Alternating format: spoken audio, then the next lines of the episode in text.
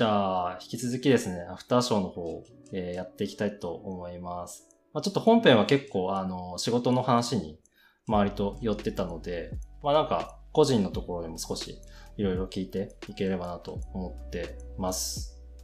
で、ちょっと個人的に結構気になってたところとかを あの、質問させてもらえればと思うんですけど、そうだな。最初どれにしようかな。ああ、じゃあこの、情報のキャッチアップどうやってるか問題。なんか、どういうところから情報を得て、なんか、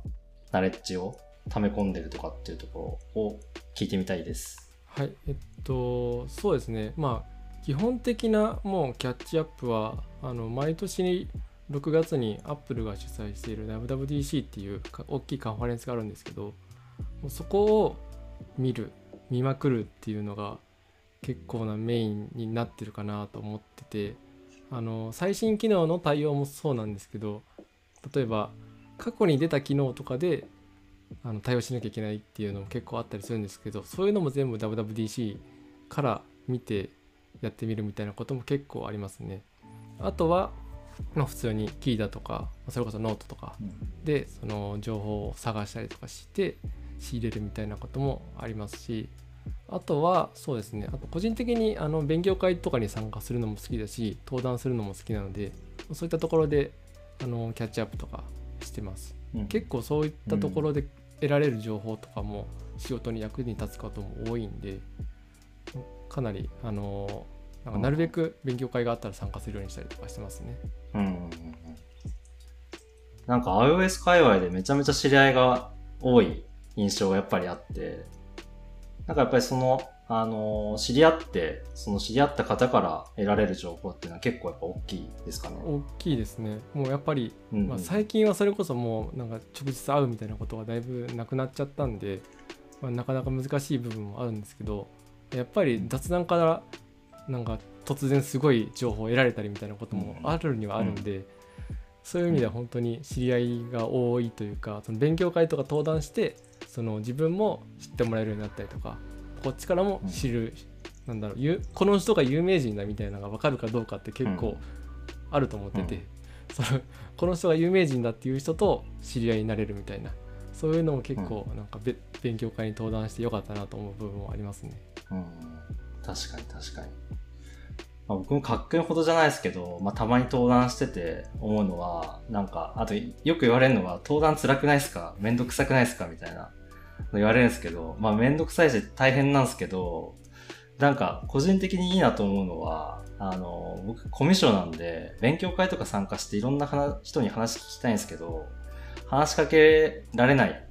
のが結構あって、めっちゃわかります。なんですけど、登壇すると、あの、逆に来てくれたりするじゃないですか。そうそうそうもはやそのために登壇するまでありますよ。あ、かっくんもそうなんだ。いや、もう全然そうです。僕も自分から話しかけに行くのすごい苦手なんで、なんかねテーマがあれば全然フランクに行けますけど、やっぱそういう中になるまではなかなか大変なんで、まあ、来てもらえる方がありがたいですね。うん、そこめちゃめちゃいいところですよね登壇、うん。それこそあの記事を書いたりとかそういうので、うん、なんだろうアイコンを売っていくみたいなそういうのも結構あって、うんうん、僕のアイコンご存知の方もいるかもしれないですけど、まあ、ちょっと独特なアイコンしてるんでうん、そういう意味では割と覚えてもらいやすいみたいな。そういうのもありますね。確かに。アイコン本当アイデンティティですよね。なんかツイッターとかでアイコン変えられちゃうと誰だか分かんなくなります、ね、そうそうそう 何回か変えたことがあって誰か分かんねえよって本当に言われるんで、うん、アイコン大事だなと思います。うん。分かる。ちなみにあのアイコンって何をモチーフにしてていつから使ってるんですか？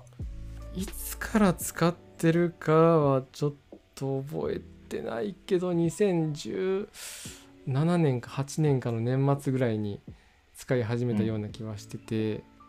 うん、で使いそのあのアイコンってあれなんですよ。うちの奥さんの甥っ子？僕の甥っ子になるのか、うん、ちょっと分かんないけどその甥っ子が書いてくれたんですよ。でそれを、うん。単に僕はベクトル化して 引き伸ばして使ってるだけなんですけどああなんでただの似顔絵ですかっくんの似顔絵を甥っ子が描いてくれたそうです感じですかね。うんうんうん。なるほど。2017年。そっか。それまではじゃあ別のアイコン使ってたんですね。そうなんですよなんか中二病みたいなちょっとなんか変なアイコン使って なんかこっちの方が親近感湧くかなと思って変更しましたああ、親近感はめちゃめちゃ湧きますよね。うん。なんかおそらく、そう、子供が描いた絵なんだろうなとは思ってましたけど。そんな感じですうん。はいはい、ありがとうございます。あとそうだな。まあ今その、えっ、と、登壇とか、まあノート書いたりっていう話があったんですけど、まあ結構な数ノート書いてると思ってて、個人的になんか気になるのは、なんか、ひとまあネタにもよると思うんですけど、なんか一記事どれぐらいで書いてるんですかね。例えばで言うと、なんだろう。例えば、あの、この間家の、家を買った話とか書いてたんですけど、あれとかってどれぐらいで、どれぐらい時間かけて書いてるものなんですか？あれ割と寝かしたんですよねなんか家を買うぞってなったぐらいにも下書きは書き始めててなので数ヶ月前34ヶ月前ぐらいから多分下記事としては存在してるんですけど。あ、そうなんだ。うん、であのかこれを書いていいっていうのが自分の中のフラグとしてはそのローンがの審査も通ってその決済が終わってお金を借金して売り主さんに渡って鍵が手元に来てよしこれをフラグとして僕はこの記事を書いていいっていうのがあってねなんとなくなんかそれまでは未確定情報だからあんまり出せないなと思ってて。なんかそういうのがあったのであのマンションを買った記事は割と時間かかりましたね。下書きとして寝た時間がかなり長いという。感じです。じゃあ、しうん、執筆にかけた時間というよりも、まあ、その寝かした時間も含めると結構かかったって感じですかね。そうですね。で最近の記事だと例えばその間取りを決めたみたいなやつとかはうんうん。結構サクッと書いてて、そのむしろ図を書くのがちょっと時間かかったぐらいで記事はあ12時間ぐらい。あ、なんか5パターンぐらい書いてましたもんね。あれあれ自分で書いたのか。あれ別あのまあそれこそリノベーション会社の人が起こしてくれたやつを僕は見ながら別のツールでちょっと、うん。なんだろう。そのマンション特定とかされるとめんどくさいんでちょっとあのマンションの情報とかも分かりづらい感じにしてあの、んぼやける部分をぼやかして書いたり書き起こしたりしたんでちょっとそこがめんどくさかったんですけど、まあ記事自体はまあ23時間かけたかなぐらいですかねああいうのは。うーん。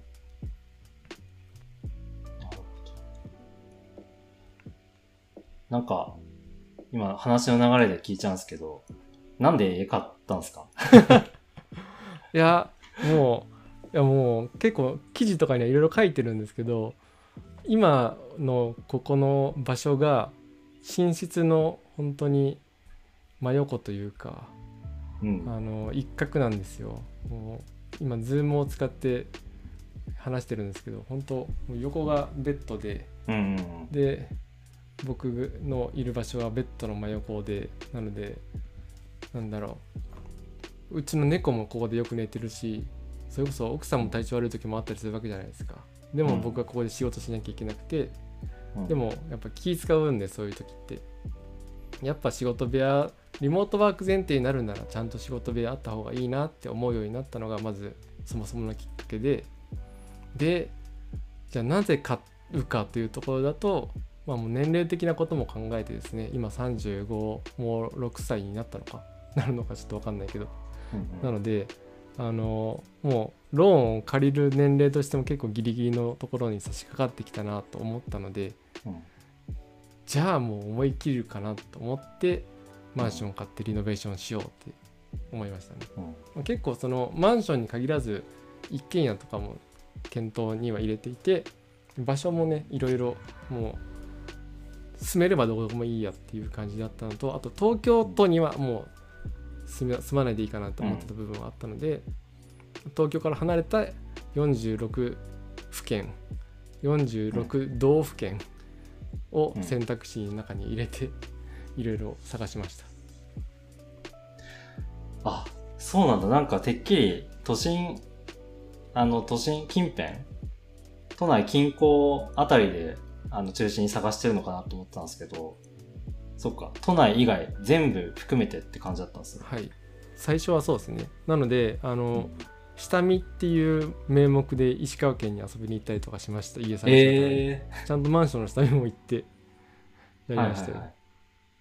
なんかうちの奥さんが新潟出身で僕が大阪が実家なんで、まあ間だと東京もすごいいいけど、石川もすごいいいねってなったんで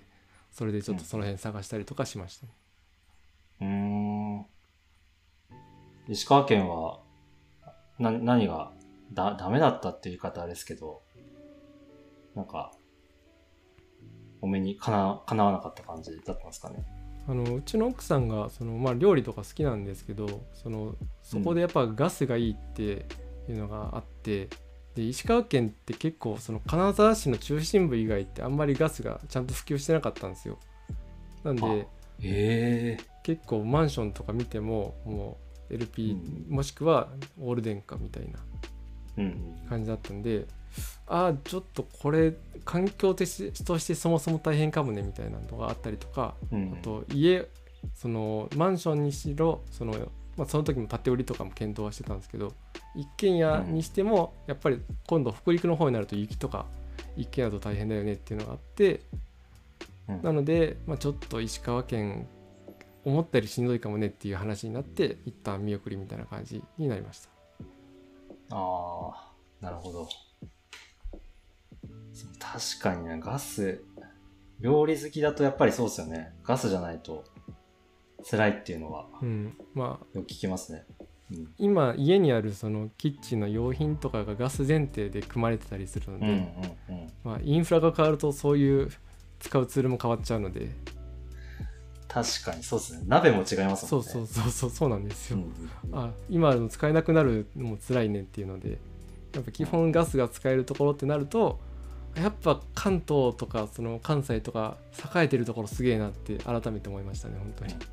うんうんうん。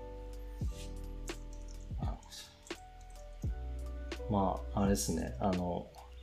家買ったきあの話とかは、まあ、ノートの方に、